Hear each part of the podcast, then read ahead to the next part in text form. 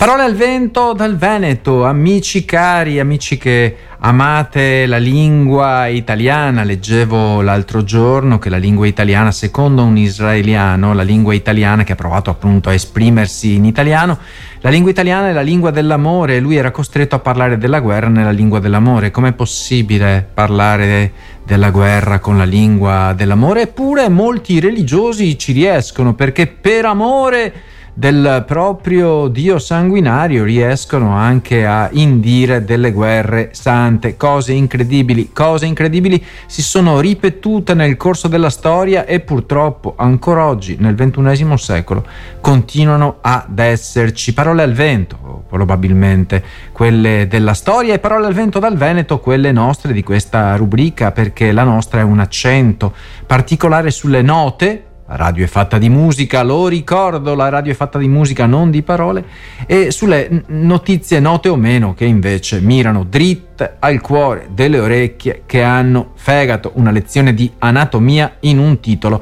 Le notizie di oggi. Accadde oggi 16 ottobre, poi Esodo, una riflessione veramente profonda di Francesca Mannocchi, poi ehm, l'odio, oddio l'odio, oddio, è, è solo un gioco e, e si parla di, di, di, di qualche cosa di importante, cibo sprecato, il male non esiste, il male col punto interrogativo non esiste, è come se esiste, accade oggi 16 ottobre, perché oggi è la giornata mondiale dell'alimentazione.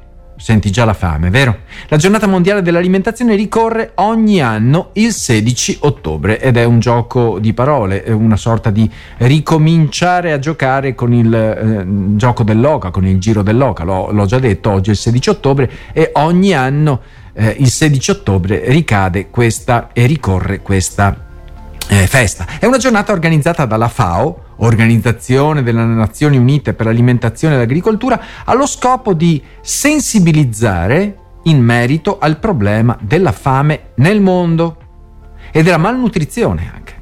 La giornata è stata celebrata per la prima volta nel 1981 e si è scelto di celebrarla proprio il 16 ottobre in memoria anche del giorno in cui nel 1945 venne fondata la FAO che opera proprio in questo settore. Ogni anno, in oltre 150 paesi, viene messo in risalto un tema su cui vengono focalizzate diverse attività di sensibilizzazione. Anche quest'anno. L'odio, oddio, eh, con il punto esclamativo e con la O maiuscola. Eh?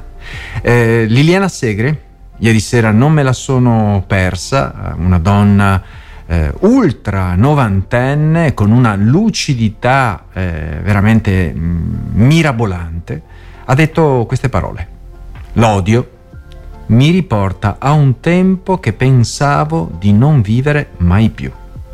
Chi è Liliana Segre? È una senatrice a vita che è stata nei campi di concentramento bambina, ragazza, ed è riuscita a tornare a casa, profondamente segnata. Eh, quindi ha vissuto l'odio sulla sua famiglia, sul suo popolo, su se stessa e quindi sperava di non eh, sentirne più parlare di odio, di un tempo che pensavo di non vivere mai più. Queste sono le sue parole. Quanto sta accadendo in Medio Oriente, dice, mi costa una grandissima fatica. Prima di lei aveva parlato eh, David Grossman, un intellettuale israeliano eh, che ha scritto diversi libri, sempre molto critico anche nei confronti della sua nazione, Israele. E, e Linea Segre, dopo averlo ascoltato, si è annotata tre parole più o meno, qualche parola. Ecco. Eh, l'incubo, eh, l'amarezza e il terrore tutto quello che un israeliano come lui, Grossman, poeta della pace, può dire in questo momento.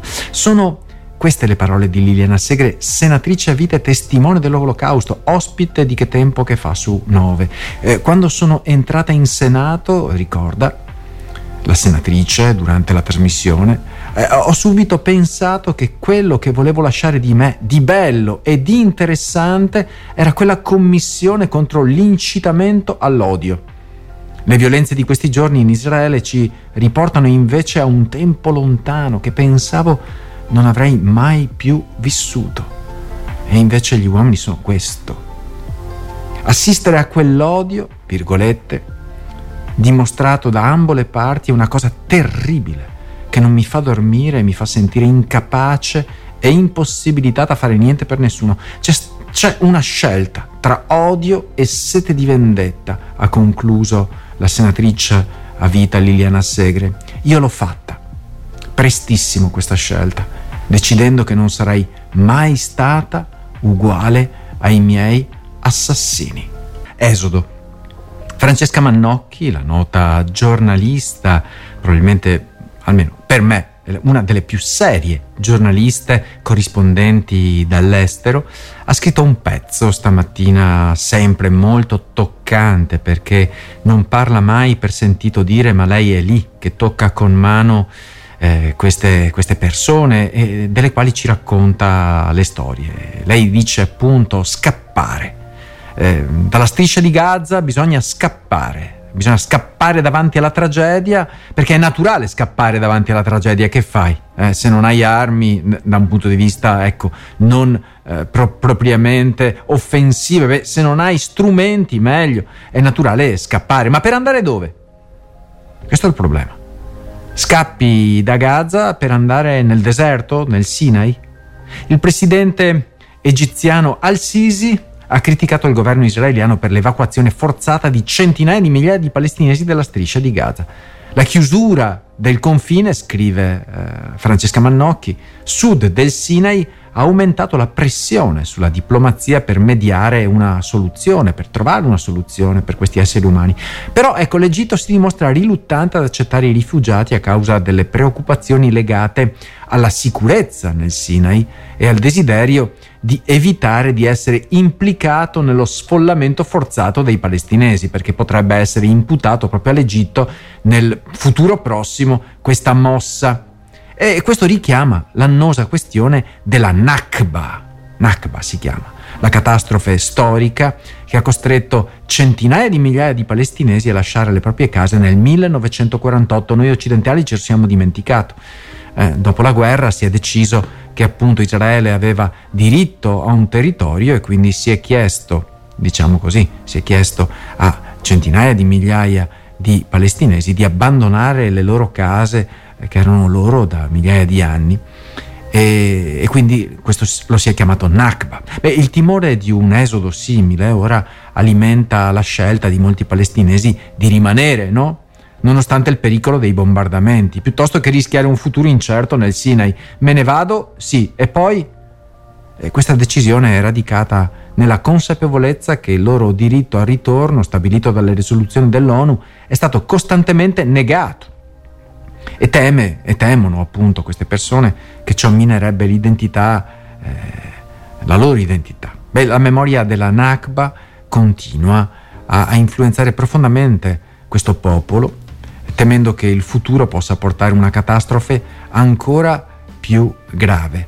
E quindi non, non c'è mai fine al pessimismo, non c'è mai fine alla, alla negatività. Per fortuna, di tanto in tanto brilla la stella eh, la stella della speranza. Ma è solo un gioco, è solo un bambino, ma lascialo sparare in pace. Beh, la dottoressa Chiara Volpato ha recentemente sollevato gravi preoccupazioni sugli effetti negativi dei videogiochi violenti e sessisti sulle giovani generazioni durante il festival Woman and the City a Torino, ha messo in evidenza come molti adolescenti siano esposti a contenuti inappropriati e stereotipati all'interno di quelli che vengono chiamati giochi innocenti. Beh, Volpato ha sottolineato il rischio del cosiddetto Proteus Effect, che indica il trasferimento degli elementi dei videogiochi nella vita reale portando a una mescolanza tra il virtuale e il reale, tant'è che poi uno, anche se batte le palpebre, non sa mai se è nel virtuale o nel reale. Gli studi condotti dall'Università degli Studi Milano Bicocca, in particolare quelli guidati dal professor Alessandro Gabbiadini, hanno esaminato anche gli effetti dell'esposizione a giochi come Grand Theft auto è Red Dead Redemption. La maggior parte degli ascoltatori di RWS non sa nemmeno, come me, di che cosa si tratta. Beh, hanno provato, hanno testato questi giochi eh, tra gli studenti di vari licei di Bergamo. La professoressa, la professoressa Volpato ha notato che eh, l'osservazione del comportamento degli avatar nei giochi può influenzare gli atteggiamenti e i comportamenti dei giocatori stessi promuovendo l'accettazione di comportamenti violenti e sessisti, cioè se il protagonista del videogioco che tu comandi con eh, le dita, eh, almeno all'epoca era così, con le dita, eh, ha un comportamento violento, sessista, per forza di cose qualche cosa di questo protagonista ti rimane addosso. Dimmi chi frequenti e ti dirò chi sei. Volpato, la dottoressa ha chiarito di non voler demonizzare i videogiochi in generale, come sto facendo io ma ha sottolineato il pericolo legato alla normalizzazione della violenza e del commercio sessuale all'interno di questi giochi. Ha citato esempi specifici, ad esempio, che mi hanno colpito molto, di scene di torture e violenze sessuali presenti nei giochi, evidenziando come tali rappresentazioni possano senz'altro influenzare negativamente la percezione dei giovani sui rapporti di genere e sulla sessualità e sulla violenza e sulla vita e insomma eh, non è un gioco innocente, stiamo un pochettino attenti a quello che mettiamo nelle mani dei giovani, dei giovanissimi, addirittura dei bambini. Cibo sprecato. Cibo sprecato perché oggi, come dicevamo prima, accadde oggi 16 ottobre, è la giornata mondiale dell'alimentazione dedicata questa volta all'acqua. E la carenza eh, tra la risorsa idrica e, e il cibo, eh, il, insomma la correlazione, il collegamento è evidente a tutti perché il settore agricolo che utilizza la maggior parte dell'acqua dolce a nostra disposizione, spesso in modo inefficiente, va detto, è stato messo sotto la lente di ingrandimento e l'irrigazione a pioggia e l'assenza di pratiche di conservazione idrica hanno contribuito allo spreco di questa preziosissima eh, risorsa. Oltre alla gestione inadeguata, l'uso massiccio di pesticidi e fertilizzanti in agricoltura ha provocato problemi di inquinamento e, e contaminazione rendendo ancora più evidente eh, l'inefficienza eh, nell'uso proprio dell'acqua. Uh, un fattore ulteriore eh, critico è lo spreco alimentare che rappresenta il 30%, non lo sapevo, della produzione e corrisponde al fabbisogno idrico di una grande città per decenni. Eh, la crescente crisi climatica ha complicato ulteriormente il rapporto tra acqua e cibo, con la siccità che minaccia la sicurezza alimentare di molte comunità in tutto il mondo. Oltre alle sfide tecniche però e ambientali legate all'acqua, ci sono anche questioni economiche e di potere che portano allo sfruttamento delle risorse idriche a fini commerciali e di profitto. Queste dinamiche hanno portato a tensioni e dispute in diverse parti del mondo, con gravi conseguenze per la sicurezza alimentare e la salute delle popolazioni locali. È dunque fondamentale eh, che il dibattito sulla gestione dell'acqua non rimanga confinato a una sola giornata, ricordo 16 ottobre, giornata dell'alimentazione, in quest'anno appunto dedicata all'acqua, ma eh, spinga verso politiche idriche più efficaci e soprattutto comportamenti responsabili per gan- garantire una gestione sostenibile delle risorse idriche a livello eh, locale e per forza di cose, visto che siamo fatti di tanti locali, anche a livello globale. Il male? Il male non esiste! Il male non esiste. Eh, davvero? Non esiste? Lucetta Scaraffia riflette oggi sul quotidiano, su un quotidiano, sulla stampa, questa, questa tematica. Eh, la tendenza è quella di negare o mettere in dubbio la realtà eh, del male e dell'ingiustizia e questa può eh, spesso derivare dalla paura di essere coinvolti emotivamente e psicologicamente nelle sofferenze altrui. In una società che promuove l'individualismo, e spesso enfatizza l'autogratificazione, scrive la giornalista, e il benessere personale, la brutalità e la crudeltà umana diventano qualcosa che preferiamo ignorare o addirittura negare.